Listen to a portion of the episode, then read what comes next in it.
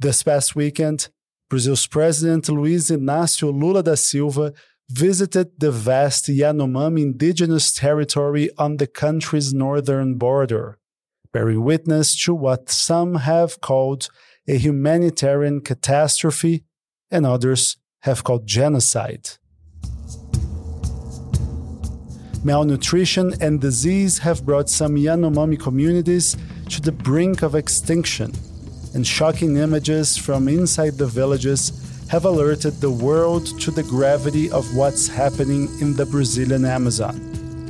The images show emaciated children, adults, and elderly people with limbs as thin as tree branches, faces drawn haggard, and bellies distended. The government has declared a public health emergency in the Yanomami indigenous territory and is sending supplies and personnel to the region. According to Brazil's Indigenous Health Secretary, more than a thousand Yanomami have been evacuated from their villages to receive critical health care. This week, what's happening in the Yanomami territory and the broader indigenous issues in Brazil. My name is Gustavo Ribeiro, editor in chief of the Brazilian Report, and this is Explaining Brazil.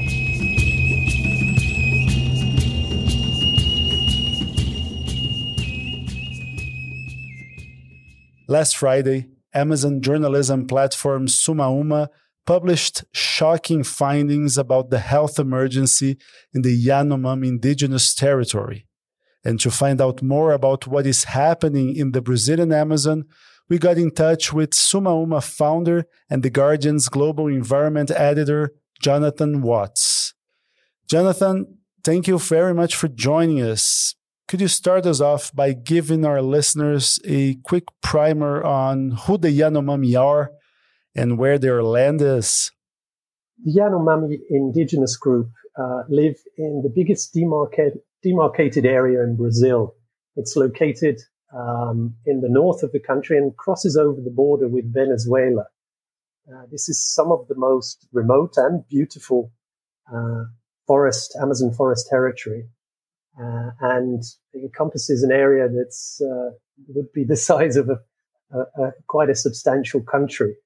Uh, the population itself is not enormous. There are about 30,000 um, Yanomami people. Uh, and the term Yanomami actually encompasses um, a number of different subgroups who all speak different languages. I believe there are six different Yanomami languages and the differences are not just differences of uh, accent. They're differences such as uh, equivalent to the difference between French and English, for example. So it's a very, very important indigenous culture, um, and a very important globally uh, environmental area uh, because they protect some of the, the, the most pristine rainforest in the world. They live um, in tandem with the the rainforest. And as a result, you know, they, they are doing the service for the whole world in the way they manage the forest based on uh, thousands of years of experience of living with the forest and living as part of the forest. So Sumauma published this story on Friday called, quote, We Can't Even Count the Bodies. Explain to us, if you will, what this story refers to and what has happened in the Yanomami indigenous territory since then? So last week we published uh, a story called We're Not Even Able to Count the Bodies, which was the first um, really quantitative assessment of just how bad the humanitarian crisis in Yanomami, Yanomami territory is. I think over recent weeks and months, photos have started to emerge on NGO websites and um, some Brazilian and even international media that have shown clearly malnourished people. Uh, but the extent of the crisis wasn't really known until one of my colleagues, uh, Talita Bedinelli, uh, working with our, uh, my, our co-founder, Eliane Brum, and a local um, anthropologist, Ana Maria Machado. Together, they, they spent many weeks, um, in fact, I think more than more, even a couple of months, trying to find out just how serious this was. So they submitted a freedom of information request to the health ministry of Brazil. Um, for weeks, this was ignored, especially towards the end of the Bolsonaro administration. And then the new government of, uh, led by Lula came in and they, um, well, obviously had their hands full taking power, uh, especially with the, the, the, political tensions that we've seen in Brazil in recent weeks. So they uh, eventually came out with the data last Thursday, um, and we published uh, hours later. And what the data showed was that 570 uh, children, Yanomami children under the age of five, have died of preventable causes in the last four years. So that's the four years of uh, Jair Bolsonaro's administration. Um, so think 570 out of a population of around 30,000 people. That is a lot, a very high proportion. What the statistics also showed was that this was an increase of 29% uh, compared to the previous four years. So, uh, you know, almost an increase by almost a third. And the suggestion that is reinforced by health workers, by anthropologists, by the Yanomami themselves is that in the past four years, there's been a kind of malign neglect uh, of the Yanomami's health situation, and even worse, an encouragement uh, of an invasion by illegal gold miners who brought with them um, disease. There's huge problem of malaria, um, crime, because many um, narco trafficking groups are involved in illegal gold mining, and now malnutrition, because so many people have been affected by disease and crime that there isn't enough people to go out into the fields and produce food or to go into the forest and hunt. So th- it's, it's really serious. These 570 children are dying from things like diarrhea and, and intestinal worms and pneumonia, things that really, really, um, in normal situations should be easy to fix with, with some, with some food, with some basic medicines, with some treatment. But the doctors, many doctors have left the area because they've been threatened and intimidated and just too dangerous for them. So it's, it's coming together of different crises and the victims are the Yanomami and especially the Yanomami children. One of the most disturbing aspects of these pieces of information coming out of the Yanomami territory are shocking photographs that have been published around the world. Now, for some Yanomami communities, the idea of photos and the use of their image is a very delicate matter. So, where did these pictures come from? Why is it important that they be spread around the world? Well, this is this is crucial um, because it shows the severity of the situation. Um, that Yanomami leaders have been willing to give permission for these pictures to be circulated, because it really does, as you as you were saying, it, it goes against um, basic cultural instincts, which are that if you show a person of someone who's sick, um, it's it's a kind of an affront to that person individually but there's also a suggestion that it it's somehow weakens them. It's um, it, it, it, it's it makes the situation worse. Uh, so Suma had these pictures for more than a month, and we're discussing uh, how to use them. And uh, we wanted to make sure that we weren't making a bad situation worse by just going out and publishing. So there was a lot of consultation with anthropologists, with Yanomami leaders, and eventually it was uh, agreed uh, by all involved that it's okay to produce the pictures because it's really important for the outside world to know what's going on. Uh, but at the same time, to find a way to protect the identities of those who appear in the pictures. So you can see the pictures, and the pictures clearly show uh, just the levels of malnutrition, the sort of stick-like arms, the distended bellies, the emaciated uh, chests. Um, but the faces are are blurred out just to, so that the, the, the identities are, are protected. So a lot of care went into finding a way to, to present these pictures in a in a responsible way. But they have made an impact. I think they've, you know, we've we've seen these reports now circulated um, in Europe, in North America, um, even even in uh, China. So it's it hopefully help will follow, and we're already seeing the Brazilian government step up its its efforts. I think it, it was already very concerned about this. Sonia Guajajara, the the country's first ever indigenous minister, said that this situation is her priority.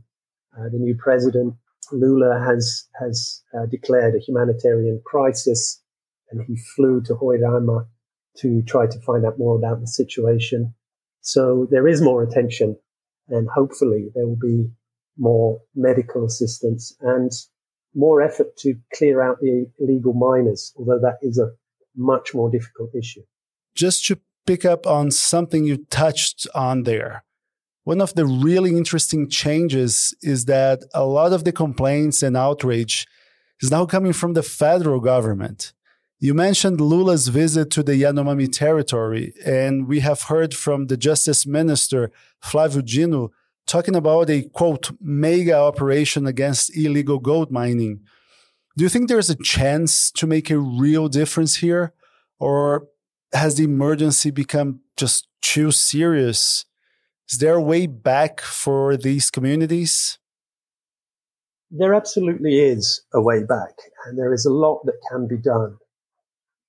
The last four years have been a, a situation of, of uh, malign neglect, uh, as, as I called it before. And I, I think instead, if you have benign care, which is what this current government had promised, the situation will improve. Um, and this new government couldn't be more different than the last one. The previous head of FUNAI, which is the Brazilian government's uh, agency for indigenous affairs, uh, the previous head was a former military guy. He was a white guy. He had very little experience of indigenous matters, but he was put in charge just because it was a political appointment. Uh, the new head of indigenous affairs uh, is, is an indigenous woman, uh, Joenia uh. And she, she has every interest to do something about this. She's the first indigenous woman, in fact, the first indigenous person to be put in charge of indigenous affairs. Imagine what a historic moment this is after 500 years of having Europeans come in to the country and sort of take control. This is the first time indigenous groups have been allowed to look after their own affairs in the central government. There's also the first indigenous minister, Sonia Guajajara. Uh, so you have a, a, a, a, historical shift is underway. Um, so I think there is the, the leadership is there, um, the commitment is there, the resources are not yet there. I think that is the key that the the agencies that will need to play a big role in uh, removing illegal miners uh, will need more funding. Uh, they'll need helicopters. They'll need the backing of the military. That could happen quite quickly if the military line up on the right side, which is not guaranteed, but probable. Uh, so I think we will see um, some major operations, um, and and not in the next few weeks or months. I would think. Uh, I think there'll be a high profile uh, clearance operation inside Yanomami territory of illegal miners. Uh, it will involve uh, at least logistical support from the military, probably speedboats or helicopters, possibly even planes. Uh, it will involve um, armed federal police, most likely, maybe armed officials from IBAMA, which is the Environmental Protection Agency. And you'll see almost a Hollywood like operation of huge numbers of um, state personnel moving in, um, rounding up any stragglers who, who are there um, amongst the illegal miners, and then burning the equipment. It's going to be a big uh, display to show others you cannot get away with this anymore. That said, um, it's altogether another question about whether this will solve the problem because it's such a huge problem. This is not a few hundred people. It's many, many thousands of illegal gold miners. And whereas in the past, they might have been, you know, lonely prospectors with a, with a you know, with a pan on their back. Uh, these days, it's, it's gangs, um, including some of the biggest narco trafficking gangs in South America who are heavily armed, who have a lot of very expensive, sophisticated equipment, bulldozers, dredgers and the likes. So they're not going to just leave all that without a bit of a fight, I think. Uh, so there's a huge uh, security challenge ahead. There's also a huge social challenge ahead because once you've uh, taken these many thousands of illegal gold miners out of indigenous land, if you succeed in doing so, um, really need to provide some other way for them to make a living. Otherwise, it's just going to happen all over again.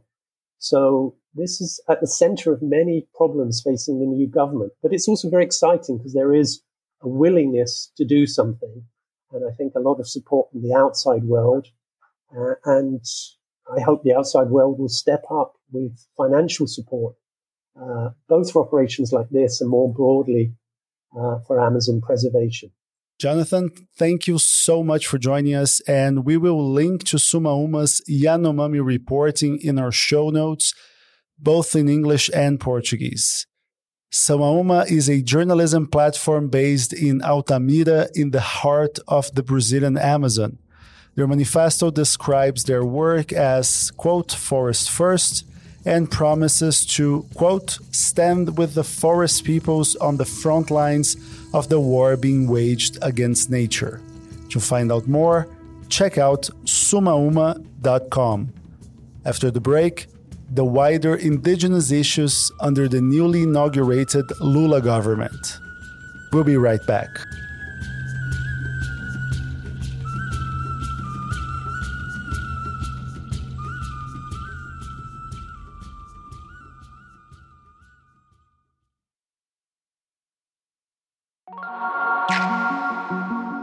I'd like to remind you that the Brazilian Report is funded by subscriptions and support from loyal readers. Besides subscribing to our website and getting exclusive daily content on Brazil and Latin America, you can also treat our staff to one to five cups of coffee a month. And in return, you will get exclusive benefits such as special newsletters, behind the scenes content, as well as a shout out here on our podcast.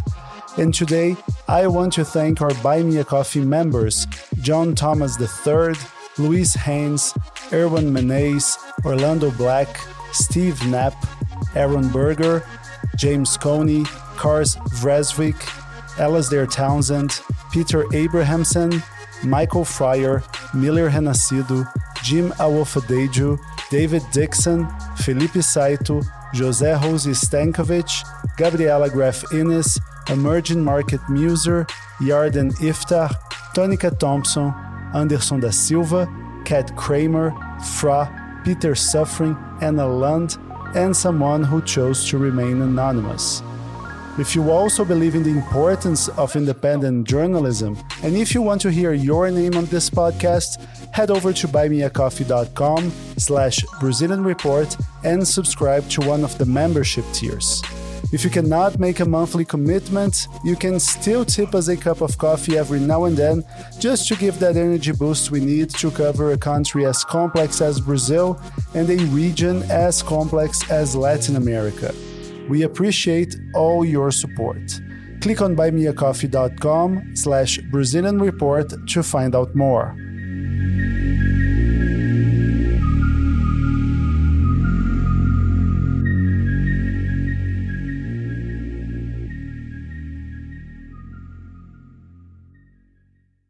Euan Marshall, Deputy Editor of the Brazilian Report and our go to guy for environmental and indigenous stories. Welcome back to the show. Hi, Gustavo. So, we, won, we have covered indigenous issues extensively on the Brazilian Report. I think it might be useful to back up a little bit and give us an overview of the indigenous situation in Brazil for listeners who might be used to how things work in the US or Canada, for example. Sure. Well, anthropologists believe that in the year 1500, when the Portuguese anchored off what is now Brazil, they believe that then there were as many as 5 million indigenous people living across the country's vast coastline, uh, divided into more than a thousand different ethnicities. And today, the most recent census data, which is from 2010, it puts the total indigenous population at just under 900,000, and just over half of them living in rural areas, and most of them in the Amazon. And from that estimated 1,000 plus ethnicities, uh, do we have a ballpark or of how many are there now? Well, there are just over 250 recognized indigenous ethnicities today. Uh, and I mean, some of these are communities that are as small as 100 people or less. And, you know, at the same time, there's also some ethnicities with populations that are in the tens of thousands. So there's lots of variety.